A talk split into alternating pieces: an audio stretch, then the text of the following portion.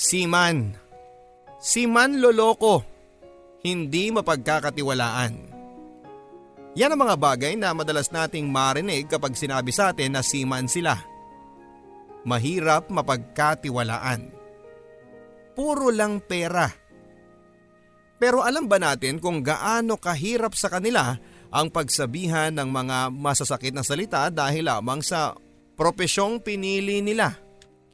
Sa mundong puno ng taong mapanghusga, paano mo nga ba mapapatunayan ang sarili mo? Kung sa simula pa lang ng gyera ay talo ka na.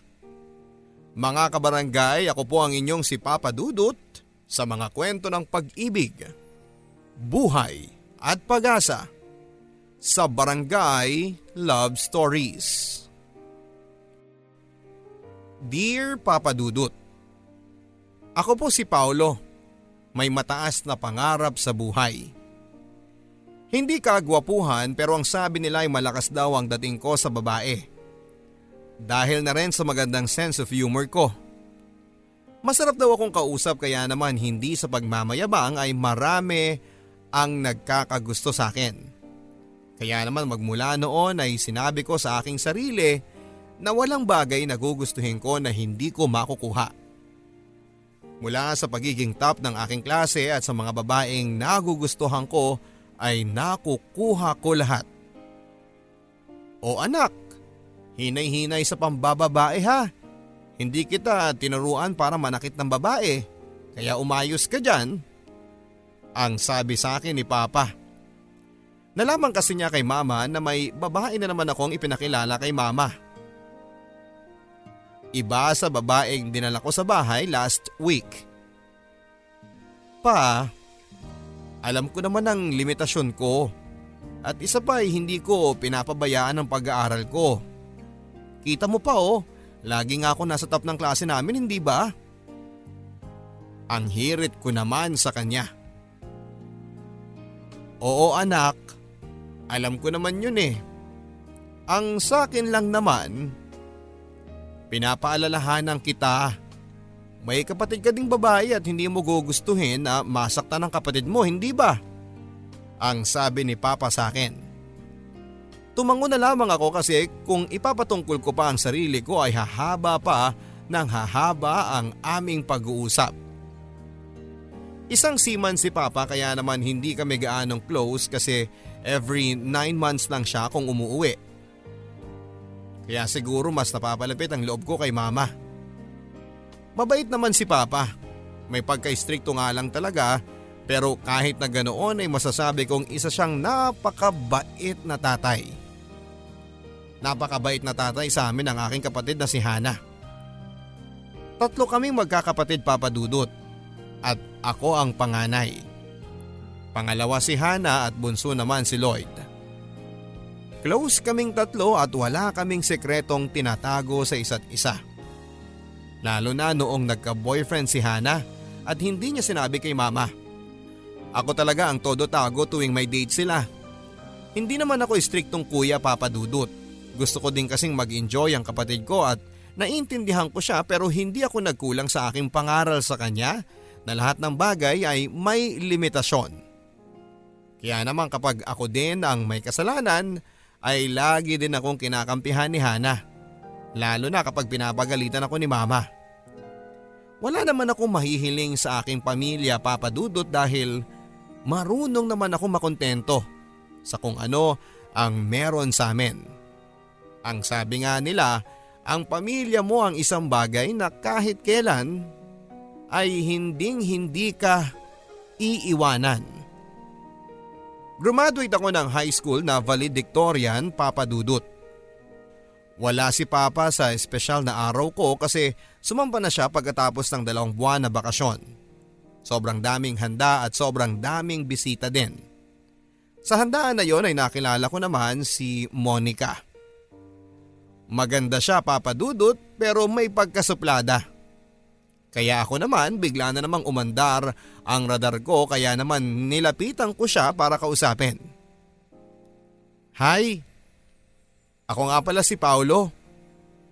Ang sabi ko sa kanya habang nakaupo siya na mag-isa at tila may ka-text. Tumingin siya sa akin at ngumiti lang. Hindi niya nakita ang kamay ko na inabot ko sa kanya para makipag-shake hand sana. Tingin ka ng tingin sa cellphone mo eh baka mamaya maduling ka niyan. Ang hirit ko naman sa kanya. May kailangan ka ba kuya? Kasi ayaw ko nang kausap eh. Ang sabi nito sa akin. Aba, mataray talaga siya papadudot. Pero gaya nga ng sinabi ko, I always get what I want. Baka kailangan mo nga ng makakausap eh. Ang sabi ko naman. Siyempre medyo nagpahambol naman ako. Baka mamaya isipin niya na masama akong lalaki. Bakit ba ang kulit mo ha? Ang sabi niya sa akin. Nakita ko ang pagsasalubong ng kanyang kilay. Naramdaman ko lang kasi na malungkot ka. Eh celebration pa naman ang graduation ko tapos ganyan ka. Ikaw ba yung anak ni Auntie Tet? Ang tanong ko. Si Auntie Tet ang pinaka-close ni Mama sa kanyang mga amiga. Simula pa lang noong bata ako ay eh, madalas ko na siyang makita na pumapasyal sa bahay tapos eh lagi siyang kinikwento ni Mama kay Papa. Pero hindi ko naman alam Papa Dudut na may ganitong kagandang anak si Auntie Tet. Ah, sorry ha, nasungitan kita. Ako nga pala si Monica. Medyo nag-aaway kasi kami ng boyfriend ko eh. Ang sabi niya. Straightforward din pala itong babaeng ito papadudot. At hindi din siya nahiya na sabihin sa akin na nag-aaway sila ng boyfriend niya. Hulaan ko ha, dahil ba yan sa ex niya na hindi makaget over? Ang tanong ko sa kanya at tumawa ito. Ganyan ba talaga kayong mga lalaki? Hindi makontento sa isa at kailangan pa ng choices? Ang sabi naman niya sa akin. Umiling ako sa kanya. Eh ganyan ba kayong mga babae? Ang sama ng tingin ninyo sa aming mga lalaki. Ang sabi ko at pagkatapos ay tumawa ito ng malakas. Akalain mo yun papadudot. Kanina akala ko ay hindi na uubra sa kanya ang charm ko. Napatawa ko pa siya at ang ibig sabihin nito ay isang magandang simula sa pagitan naming dalawa. Magtatapos na ang bakasyon pero wala pa rin akong maayos na plano kung ano nga ba ang kukunin ko sa college. Kaya naman kinausap ako ni mama tungkol dito. Anak, ano bang nangyayari sa'yo? Aba eh, may plano ka bang mag-aral? Mag-June na pero hindi ka pa rin nakakapagpa-enroll. Ang sabi ni mama sa akin. Halata mo kay mama ang pag-aalala. Siyempre, ayaw naman niyang tabarin ako sa pag-aaral. Ako kasi ang bukang bibig niya sa mga amiga niya na ako daw ang pinaka matalino sa klase. Alam niyo yun papadudot yung tipong nakaka-pressure minsan. Ma, pwede bang bukas ko na sagutin ang tanong niyo sa akin? May date ako eh. Ang sabi ko kay mama na lalo niyang kinainis. Isa pa yung date-date na yan ha. Ano tong naririnig ko kay Auntie Tet mo na pinopormahan mo daw ang anak niyang si Monica? Naku Paulo ha. Utang na loob. Anak yun ang amiga ko. Baka kung ano naman ang gawin mong kalokohan ha, baka mapahiya lang ako. Ang galit na sabi ni mama. Tama si mama. Madalas ay nagde-date talaga kami ni Monica. Nag-break na sila ng boyfriend niya at magmula noon ay naging mag-MU na kami. O di ba ang saya? Nakakadagdag sa aking pagkalalaki. Ma, relax ka lang. Nakakalimutan mo atang matalino tong anak mo eh. At alam ko kung anong ginagawa ko ma. Alam ko naman na ayaw mong masira ang tiwala ni Auntie Tet, di ba? Kaya ma, I got this okay. Ang sabi ko kay mama. Konting lambing lang naman sa kanya ay agad na rin magbabago ang mood niyan. Konting sabi lang na maganda ang damit niya o kaya ay ang sexy niya tapos ay okay na ang lahat. Mabait naman si mama. Kaya siguro ako ang paborito niya kasi madalas ko siyang lambingin papadudot. O basta ha, yung sinasabi ko sa'yo Pag-isipan mo na kung anong kursong kukunin mo ha. Para masabi ko na kay papa mo kasi lagi niya akong tinatanong eh. Wala naman ako maisagot. Ang paalala ni mama sa akin. Kaya naman kinagabihan pag uwi ko galing ng date ay humiga ako sa kama. Nag-isip-isip at tumingin sa may bintana. Binilang ang bituin. Ano nga ba talagang gusto ko sa buhay? Hanggang sa makita ko ang barkong laruan na niregalo sa akin ni Papa noong 4 years old ako. Doon ko naalala na sabi ko sa sarili ko na balang araw ay lilibutin ko ang buong mundo at pupuntahan ko ang magagandang lugar sa buong mundo. Hanggang sa makatulog ako at nanaginip akong naglalayag daw sa dagat kasama ang babaeng hindi ko naman kilala hanggang pagising ko ay hindi ko na naalala ang mukha niya. Kaya naman agad ay sinabi ko kay mama na magsisiman ako at susunod ako sa yapak ni papa. Naging maganda ang college days ko papadudot at kahit halos mga lalaki ang kaklase ko ay nagagawa ko pa rin makakilala ng mga babae. Dahil na rin sa mga kaibigan ko na kung sino-sino ang pinapakilala sa amin. Hindi na kami madalas na lumalabas ni Monica papadudot dahil na rin sa busy ako at isa pa ay hindi naman talaga ako seryoso sa kanya. Bagay na kinakainisan ni mama sa akin. Ikaw talagang bata ka. May papromise-promise ka pa sa akin na hindi mo lolokohin yung anak ni Auntie Tet mo. Tapos ganyan ang mababalitaan ko. Ang sabi ni mama sa akin na mukhang galit na galit.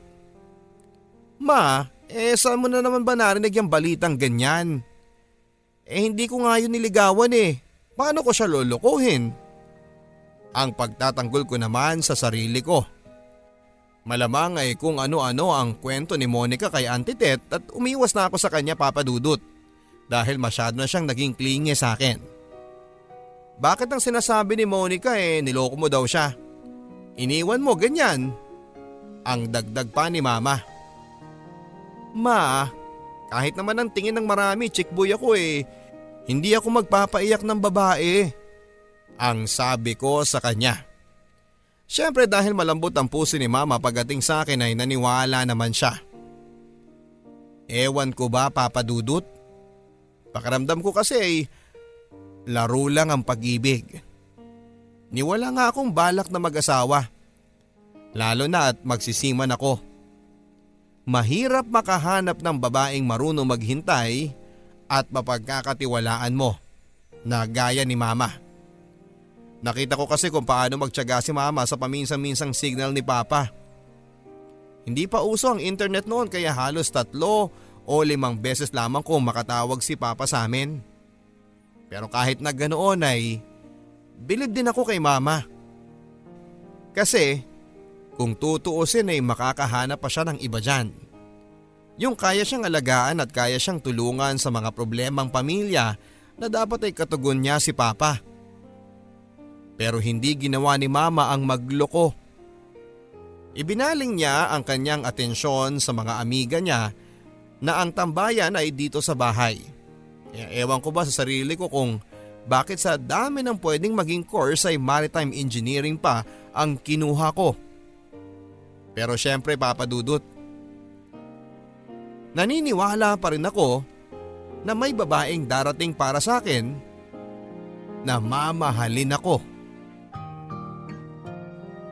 At kahit na may pagka-chickboy ako papadudot, ay naniniwala pa rin ako sa destiny. Ang sabi nila kapag nakasulat na talaga sa tadhana, kahit na anong mangyari ay darating at darating ang para sa'yo. Kaya siguro nang makilala ko si April ay mas lalo ako naniwala sa destiny. Isang ordinaryong araw na naman sa university ang nagdaan. Sanay ako sa asaran at padamihan ng listahan ng mga nakilalang babae. But don't get me wrong Papa Dudut. Hindi po kami babaero ha. At hindi totoo ang sinasabi nilang si man loloko dahil madalas kami pa ang napag-iiwanan. Si Andrew ang pinaka best friend ko sa lahat. Kaya naman ang sinabi niya sa akin na sumama ako sa bahay nila para naman makapag-video okay kami ay sumama naman ako. Dahil nga sa hindi naman siya yung tipo ng kaibigan na body influence. Pagdating namin sa bahay nila ay marami din ang tao. Hindi pala sinabi ng mokong na to na birthday niya pala. Tol, loko-loko ka talaga. May pa video ka pang nalalaman eh, birthday mo pala. Hindi mo man lang sinabi, eh, di sana eh, nabilhan kita ng cake. Ang sabi ko sa kanya. Mukha mo tol, hindi ko na kailangan ng cake no. Basta ayos na sa akin yung lagi mo akong pinakokopya kapag may quiz. Sabay tawanan naming dalawa. Naghintay ako sa may bakuran nila at doon ko nakita ang babaeng pumukaw ng aking atensyon. Parang nag-slow mo ang lahat ng dumaan siya. Napakasimpleng babae. Hindi gaanong katangkaran, mahaba ang buhok, maputi at may bilugang mata na bumagay sa hugis ng kanyang mukha. Pumasok siya sa bahay nila Andrew kaya naman mas lalong lumakas ang kabog ng dibdib ko dahil hindi ko alam kung kilala ito ni Andrew. Maya-maya pa ay lumabas na ang kaibigan ko. Kaya naman hindi na ako nagpatumpik-tumpik pa at agad kong tinanong ang pangalan ng babaeng nakita ko. To, sino yung naka-red na t-shirt? Yung mahaba ang buhok. Yung kakapasok lang sa bahay ninyo. Ang sabi ko sa kanya na napapangiti na. Ah si April, pare loko-loko ka. Pinsang ko yun. Teka, alam mo kung may binabala ka wag mo nang ituloy ha. Sigurado ako na hindi ka uubra sa kanya. Suplada yun. At saka wala yung panahon para ligawan. Sobrang nasaktan yung sa ex niya na ng babae porket malayo sila. Four years din sila noon kaya nag-focus na siya sa karir. Gusto kasi noon na mag-abogado kaya kung ako sa'yo, hayaan mo na. Next victim ka na lang, ang sabi sa akin ni Andrew. Pero syempre, ang sabi ko nga sa inyo Papa Dudut, I always get what I want. Kaya naman hindi ako tumigil para nang sa ganoon ay muling magtagpo ang aming mga landas. Kahit mahirap papadudot ay ginawa ko ang lahat para makilala siya. Kinulit ko ng kinulit si Andrew at halos araw-araw ko din siyang tinutulungan sa mga projects namin at mga assignments. Kaya naman napilit ko din siya na pumayag sa plano kong pakikipag-eyeball kay April. Sabado noon at wala namang paso kaya sinabi ko sa kanya na sa simbahan na lamang kami magkita tapos ay dalhin niya si April doon. Total ay kaibigan din naman ni April ang girlfriend niya, kumbaga eh double date. Ang sabi ko ay sagot ko ang lahat kaya pumayag din tong loko-lokong kaibigan ko papadudot. Nagtyaga ako maghintay sa may simbahan. Kahit na ilang oras, basta lamang makita si April. Yun ang unang pagkakataon sa akin sa buhay ko na pakiramdam ko ay kailangan ko ng i-grab kasi kapag hindi ko ginawa ay baka pagsisihan ko. Maya-maya pa ay nakita ko na ang isang binibini Nakasuot ng blouse na blue at sobrang simple niya pero ang ganda pa rin. At kung sineswerte ka nga talaga, tumabi pa siya sa upuan ko. Tinext ko si Andrew kung nasaan na siya kasi andito na si April. Kaya lang ang sagot niya ay malilate sila ng girlfriend niya. Ewan ko ba papadudod pero yun yung first time na nautal ako na hindi ko alam ang gagawin. Pagkatapos ay tumawag si Andrew. Andito na raw sila at paglingon ko ay nasa likod ko na nga. Tol, andito ka pala. Ang sabi ni Andrew na kunwari ay walang alam. Uy insan, ikaw din, andito ka pala. Ang bati naman niya kay April. Uy insan, magsisimba din ba kayo? Hi ate Jenny, ang sabi ni April. Narinig ko sa wakas ang kanyang malambing na tinig at halos natameme na lamang ako. Habang tinitignan ko siya. Uy, okay ka lang tol? Sama ka na lang sa amin at oo nga pala, siya pala yung pinsang ko si April. Ang pakilala ni Andrew. Ngumiti ako at inabot ang aking kamay. Hi kuya, ako nga pala si April. Pagkatapos ay nagdampi ang mga palad namin. Nakakahiya nga papadudot kasi pasmado talaga ako. Pero first time kong kiligin ng ganon na ganong kabrutal tapos ay kuya daw. Na kuya zoned ako. Hindi to pwede. Hindi mo naman ako kailangang ikuya. Paulo na lang, magkaedad naman tayo eh. Ang hirit ko naman sa kanya.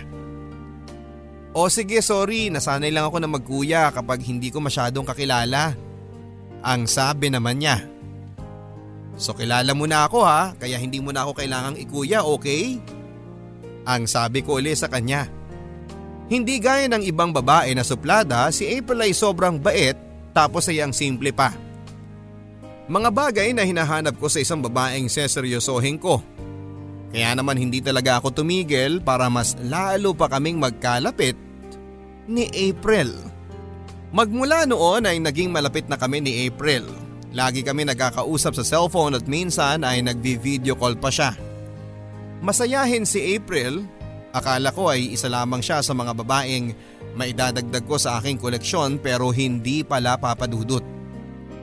Ibang iba si April, kaya naman hindi ko na sinayang ang pagkakataon na sabihin sa kanya ang nararamdaman ko. Naitanong ko sa kanya kung pwede ba kaming magkita sa may beach. Maglalakad-lakad sa baywalk at hihintayin ang paglubog ng araw. Kinuha ko ang cellphone ko at hinanap sa phonebook ang pangalan niya. Nagtataka ako kung bakit hindi ko makita ang pangalang April tapos yun naalala ko. Natadhana pala yung nakasave na pangalan niya. Natawa tuloy ako sa sarili ko. Ilang beses na nagring ang cellphone niya at hindi niya sinasagot. Nung pangatlong tawag ko ay doon niya sinagot at kaya naman ang lakas ng ng pintig ng puso ko. Hello? Um, April? Uy Paolo, napatawag ka. Sorry hindi ko kagad nasagot ha. Nagre-review kasi ako eh. Ah, ganun ba? Sige sige. Ah, mamaya na lang ako tatawag ha. Baka nakakaistorbo ko. Hindi okay lang naman. May sasabihin ka ba? Um, oo sana eh. Kung okay lang. Ako din may sasabihin ako sa'yo. Tara, labas naman tayo sa Sabado. Sure, kita tayo. Tapos eh, kain at kwentuhan. Paulo, salamat ha. Salamat? Eh para saan? Tanong ko. For making me smile. Ah, eh, naku wala yun. O siya, sige, sa Sabado na lang tayong magkita ha. Okay. Good night, Paulo. Sweet dreams. Grabe, Papa Dudut. Halos mautal ako at hindi ko alam ang sasabihin ko habang kausap ko si April.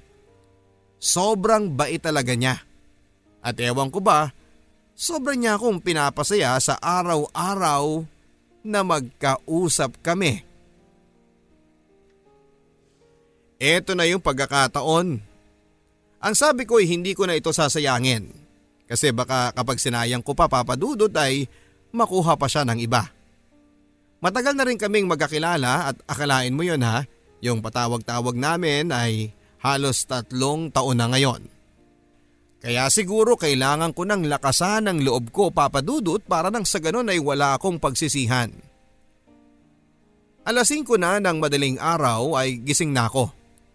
Hindi na ako mapakali sa higaan at inabot ko ang cellphone ko mula sa cabinet ng malapit sa aking higaan. Tinignan ko kung nag-text ba sa akin si April pero wala na. Ang ginawa ko papadudod ay binati ko siya ng good morning. See you later. Tapos ay bigla din siya nag-reply ng good morning, see you din later na may smiley pa. Kaya naman agad na akong bumangon sa kama at naghanap ng pwedeng isuot para sa lakad namin mamaya. Kung date man itong matatawag, excited na ako. Kaya naman sa pagdating ko sa meeting place namin sa bayan ay kabado na ako. Tapos maya maya ay nakita ko na siya na sobrang simple lang niya pero ang lakas ng dating. Paulo? Okay lang ba na samahan mo muna ako sa mall na hanapin tong librong to? Tapos eh, hapon na lang tayo sa Baywalk. Wala pa namang sunset eh. Sabay tawa niya. Ngumiti naman ako. Ibig sabihin ay buong araw ko siyang pwedeng makasama. Nag-ikot-ikot kami sa may mall at kumain tapos ay nagwentuhan. Kahit saan kami pumunta at kahit pagod na ang aking mga paa ay okay lang sa akin basta kasama ko siya. Hanggang sa nagaya na siya na magpunta sa may Baywalk. Mga bandang alas 4 yon ng hapon. Umupo kami sa malapit na tabing dagat, bumili ng fishball at cake yam na may barbecue pa na siyang kinain namin habang hinihintay ang paglubog ng araw. Tapos ay sinimulan ko na na umamin sa kanya kahit pa sobrang kinakabahan ako. Ano yung sasabihin mo? Ah, uh, kasi huwag ka sanang magagalit ha. Oo naman, eh bakit naman ako magagalit? May kasalanan ka ba? I like you? Paulo? Magsisinungaling ako kapag sasabihin ko sa iyo na hindi kita gusto. You know what? Masaya ako kapag nakakausap kita at napapagaan mo ang loob ko. Pero kasi… Pero kasi may iba ka ng mahal? Tanong ko sa kanya. Alam mo naman ang nangyari sa past ko, hindi ba? That's why I want you to be happy. And I will do everything, just let me in sa buhay mo. Ang sabi ko naman sa kanya. Makakapaghintay ka ba? I will wait. Kung ikaw ang hihintayin ko. Thank you, Day. Day? Ano yun? Yung ba yung araw? Tanong ko sa kanya. No, yan ang magiging tawag ko sa'yo. Tapos Sam naman ang tawag ko sa'yo. Ang sabi ko sa kanya. Sam? Bakit Sam? Tanong niya. Kasi hindi ba, hindi pa tayo pwede ngayon so ikaw si Sam, ako si Day. Because someday, magiging tayo din. Masaya ang araw na yon Papa Dudut. Chinerish namin ang oras na yon. Hindi pa man pwede na maging kami pero alam kong in God's perfect time ay magiging kami din ng aking tadhana. Someday. Nagsimulang maging tight ang relationship namin ni April. Siya ang naging inspirasyon ko para mas galingan ko pa sa pag-aaral. Kaya lang minsan, may darating talagang problema na gugulo sa maganda mong sinimulan. Day, naaalala mo ba si Dindo? Yung ex ko? Ang sabi ni April. Halata ang pagkabalisa sa kanyang boses. Oo naman. Bakit? Anong nangyari sa kanya? Ang sabi ko. Day, nahanap niya ako sa internet at sabi niya, magpapakamatay daw siya kapag hindi ako nakipagbalikan sa kanya. Natatakot ako. Ayoko na sa kanya at hindi ko na kayang masaktang pang muli. Tama na yung minsang nagpakatanga ako sa kanya. Narinig ko ang pag-iyak niya. Si Dindo ang ex niya at halos tatlong taon din sila ni April.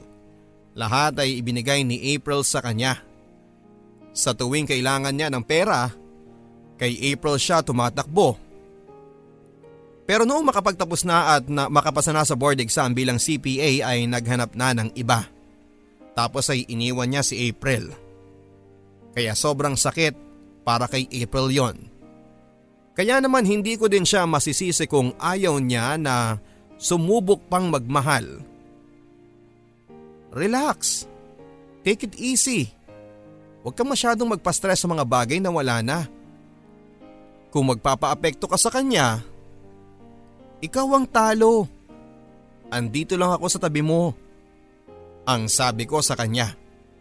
At pagkatapos noon papadudod ay naging okay na rin si April. Masaya ako at nakatulong din ako sa kanya kahit na sa maliit na paraan. Hanggang sa graduate na ako. Simula ng mas mahirap na pagsubok para sa aming dalawa. Nagayos agad ako ng papers dahil yun ang gusto ni Papa.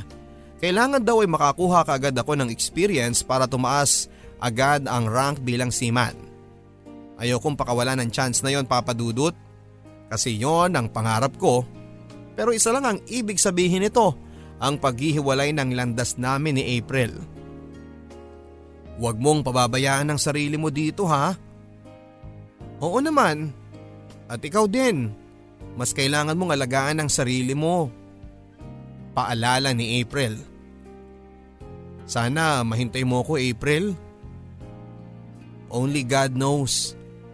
Alam mo naman na super special ka sa akin. And as long as we trust each other, magiging okay naman ang lahat. So, I'll see you soon. I'll see you day. Thank you April. Este, Sam pala. Mamimiss kita. Ang sabi ko sa kanya. Mas mamimiss kita day. Mahirap man sa kalooban ko na malayo kay April ay ginawa ko ang lahat. Kinaya ko ang lahat dahil gusto kong balang araw ay ipagmalaki din niya ako. At balang araw ay maging kami na at masabi ko nang akin na talaga siya. Mahirap ang trabaho sa barko papadudot. Puyat, pagod at lungkot ang kalaban mo. Pero sa tuwing iniisip ko si April ay nababawasan ang pagod ko. Sa tuwing mag-isa ako, maisip ko lang na may uuwian ako gaya niya ay sobrang saya ko na. Dahil na rin sa madalang na signal sa barko at dahil sa laot, habang nasa biyahe ay hirap talaga ang signal. Naging madalang na ang communication naming dalawa. Pero gaya nga ng sabi niya, dapat ay magtiwala lang kami sa isa't isa. Kaya naman sa tuwing magkakasignal ay sinusulit ko ang mga sandali para makapag-usap kami. Pero mahirap talaga ang malayo sa isa't isa dahil hindi mo alam kung paano mo siya susuyuin. Kaya naman ang makita ko ang picture ni April na may kasamang ibang lalaki ay sobrang kinaselos ko yon. At hindi ko alam na yung palang magiging dahilan ng unti-unting pagkasira ng meron sa amin. Hindi tumigil si April sa kaka-explain na wala naman talaga pero pakiramdam ko papadudot ay naloloko ako. Pakiramdam ko ay naiisahan ako. Kaya naman pagdaong ng barko ay sinubukan kong tumikim ng bawal ng babae ako papadudot. Alam kong hindi naman mali kasi una sa lahat ay wala naman talagang namamagitan sa amin ni April. Isa pa ay nagawa niyang makipagkita sa ibang lalaki habang wala ako. Siguro naman ay karapatan ko din gawin yon. Pambawi ba sa lahat ng mga nagawa niya sa akin? Tapos ay dumagdag pa ng mapag-alaman kong may ibang umaalagid kay mama. Nainis ako kasi alam kong ex ni mama yon. Ayoko nang masyadong ma-stress kasi kaya naman mas lalong nawalan ako ng gana kay April. Siguro nga ay hindi niya kaya ang long distance relationship kaya humanap siya ng iba. Yung tipong lagi niyang kasama.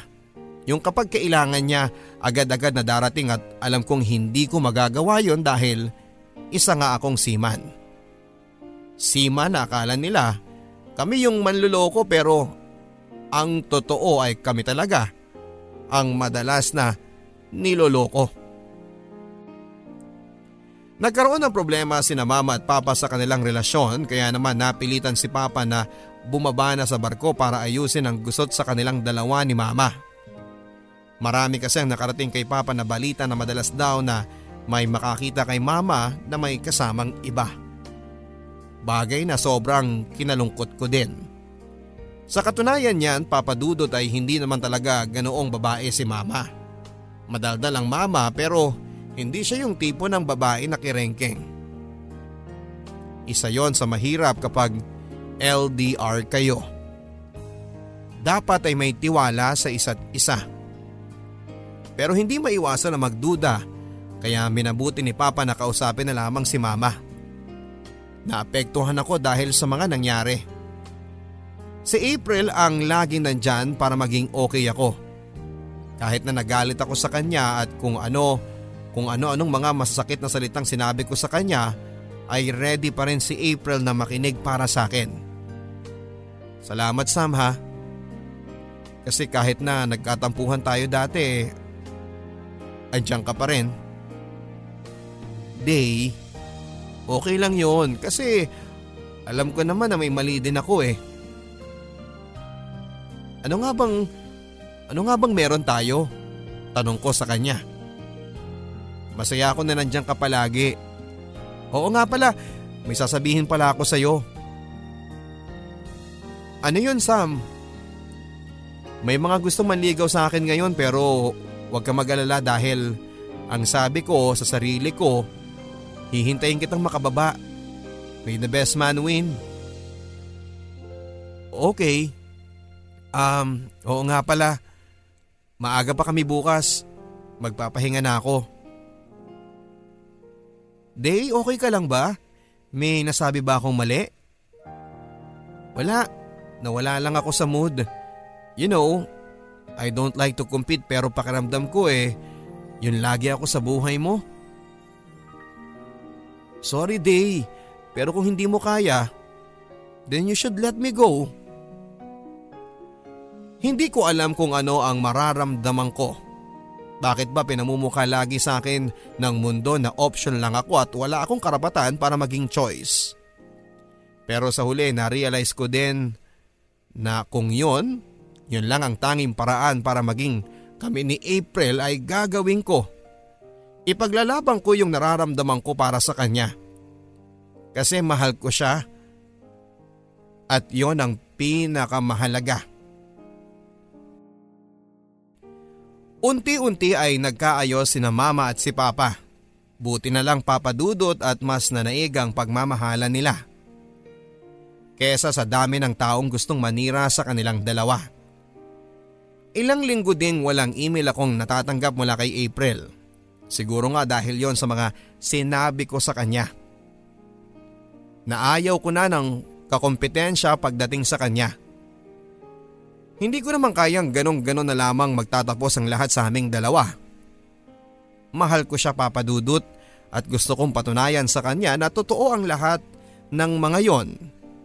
Nang dumaong ang aming barko ay agad akong bumili ng internet card at tinawagan ko siya at kinausap ko siya ng masinsinan. Ano bang meron sa atin, Sam? Hindi ko rin alam di eh, pero masaya ako. Ayan ka na naman eh. Pwede bang specific na sagot? Kaya hindi ko pinapayagan yung mga manliligaw ko kasi ikaw ang hinihintay ko. I like you. I really like you. Pero ayoko ng LDR. Kung ayaw mo ng LDR, okay. Ako ang mag adjust Pwede naman ako maging piloto eh para every week lang ang biyahe. Mas matagal kitang makakasama. Pwede ba yun? Kaya mo bang gawin yun para sa akin? Of course. That's how I love you. Kahit piloso po ako papadudot, Gaya ng laging sinasabi sa akin ng ibang tao ay matindi ako kung magmahal. Kaya kong ibigay ang lahat. Magsasakripisyo ako kung kinakailangan para lang sa taong mahal ko. Lalo na kung pagdating kay April. Lumipas ang mga araw at ang pinakahihintay ko na muling pagtapak sa lupa ay dumating na papadudot. Excited akong makita ang aking mga barkada sina mama at papa at lalo na si April. Kaya naman dali-dali ako nagpunta sa dati naming tagpuan at nakipagkita sa kanya para pag-usapan ang lahat-lahat. Kinuha ko ang lahat ng mga pinabili niya na halos para sa babae gaya ng sanitary napkin at undergarments ng babae. Lokohan lang namin yon pero sabi ko sa kanya basta para sa kanya ay gagawin ko. Ayos na ayos ako papadudod hanggang sa biglang tumunog ang cellphone ko Si April ang tumatawag. Hello Sam! Excited ka na kaagad na makita ako no? Kaya tumawag ka para tanungin kung nasa na ako. Ang masaya kong bungad sa kanya. Pero narinig ko ang mahinang paghikbi ni April sa kabilang linya. Paulo? May boyfriend na ako. Kalimutan mo na ako, goodbye. Sabay baba ng telepono. Ang lakas ng pintig ng puso ko at totoo ba talaga ang lahat ng mga narinig ko? Pagkatapos ng lahat ay ganoon na lamang niya itatapon ang lahat at sasabihing may boyfriend na siya. Huminga ako ng malalim. Tinanggal ang suot kong sapatos at nagbihis muli. Nakita ako ni Papa. Anak, akala ko may lakad ka. Ang tanong niya sa akin. Wala pa. Tara, inom tayo pa. Ang yaya ko sa kanya. Agad naman itong pumayag at doon kami nag, nagkwentuhan ni Papa. Pa? Ang hirap maging sima no? Seryosong sabi ko kay Papa. Ininom muna ni Papa ang isang basong alak at saka nagsalita. Ang lalim naman ng tanong mo anak. Pero oo, totoo. Mahirap. Sobrang hirap.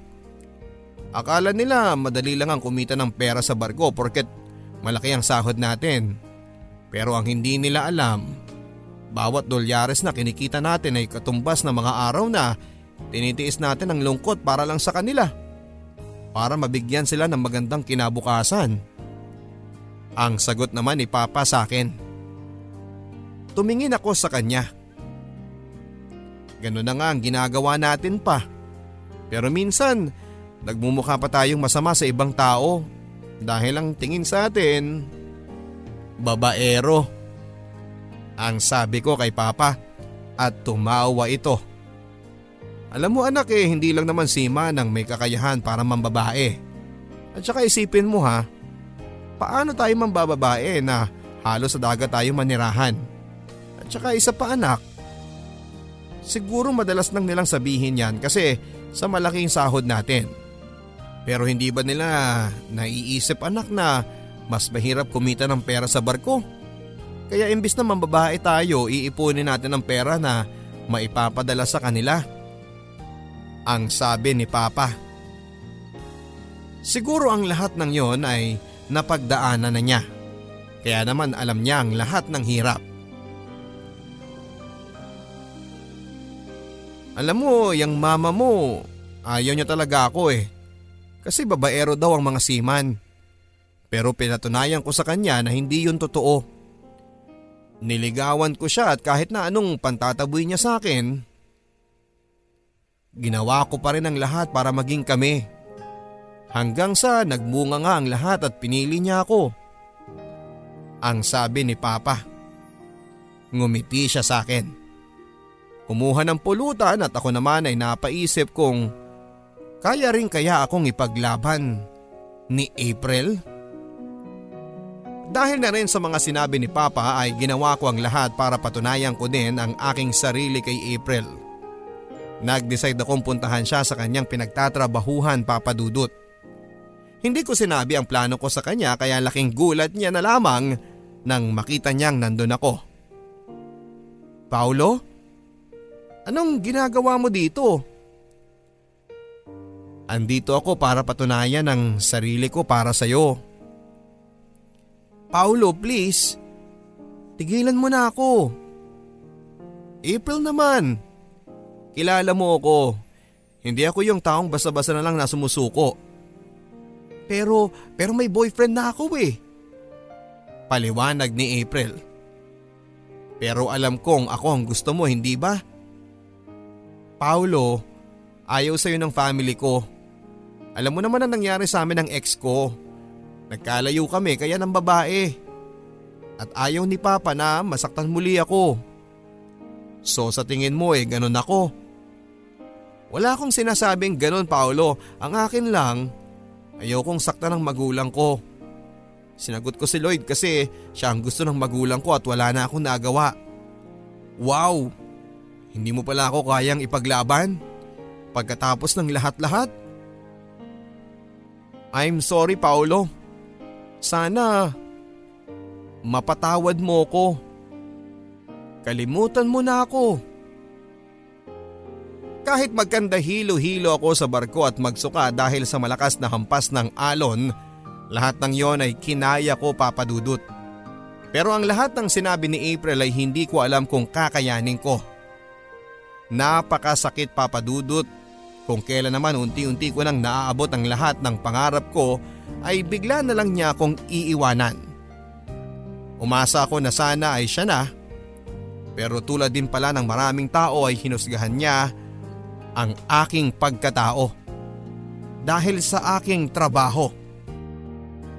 Lumipas ang halos dalawang taon. Tumaas na ang aking ranggo sa barko magaan na rin ang aking trabaho at ang daming babaeng lumalapit sa akin. Pero aaminin kong niloko ko lang silang lahat. Pinaglaruan at ang sabi ko sa sarili ko, total ay ganun lang din naman ang tingin nila sa amin. Sa aming mga siman kaya paninindigan ko na. Hanggang sa isang araw ay tumawag si April. Ang lakas ng pintig ng puso ko. Nakipagkita siya at pumayag naman ako. Siguro'y eto na rin yung tamang panahon para makapag-usap kami. Sa coffee shop malapit sa bahay ng pinsan niyang si Andrew. Doon kami nagkita. Nakita ko siya at halos lahat ng nararamdaman ko sa kanya noon ay bigla na lamang bumalik. Ngumiti siya sa akin. Umupo na ako at nag-umpisa na siyang sabihin ang lahat ng dapat kong malaman. Kumusta ka na Paulo? Eto, okay na rin kahit papano. Maraming babae sa mundo. Binuksan ko na yung gate para makapasok silang lahat.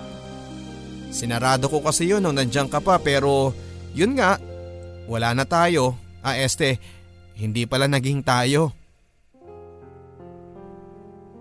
Ikakasal na ako Paulo? That's good to hear. After a long time eh, Natutunan ko din siyang mahalin. Mas nakilala ko siya. Gusto siya ng parents ko. Do I need to hear all of that? Ang sabi ko sa kanya. Mahal din kita pero… Pero hindi ako ang pinili mo kasi ayaw ako ng magulang mo. Kasi LDR. Kasi Siman tama. Hindi naman sa ganon. Ganon yon. I am always judged by my profession and not with who I really am. Sorry Paolo. Okay lang yon. Ilang taon na rin eh. Nakapag-move on na ako. I don't let my sadness ruin my life. Maraming mapaglilibangan dyan. Sorry kasi ikaw sanang pipiliin ko pero ayokong sirain ang relationship ko with my family. Naiintindihan ko. Mahal mo pa ba ako? Tanong niya. Oo naman. At kahit ikakasal ka pa, the love that I have for you will never change. Kahit na ano pang mangyari. Someday, mahahanap mo rin yung para sa'yo. Oo. Someday. Sobrang sakit papadudot pero wala na akong magagawa. Andito na yon. Tapos na ang lahat sa aming dalawa ni April.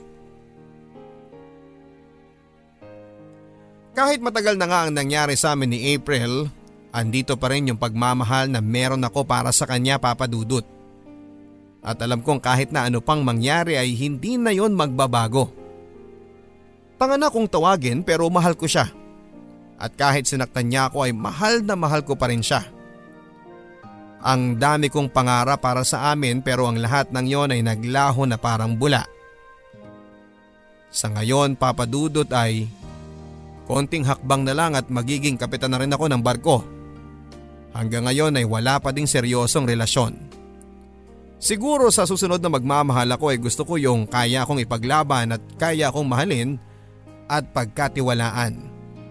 Medyo matatagalan pa yon pero alam kong balang araw ay magkakaroon yon ng katuparan. Maraming salamat sa chance na ibinigay niyo sa akin papadudot para i-share ang kwento ng aking buhay at pag-ibig.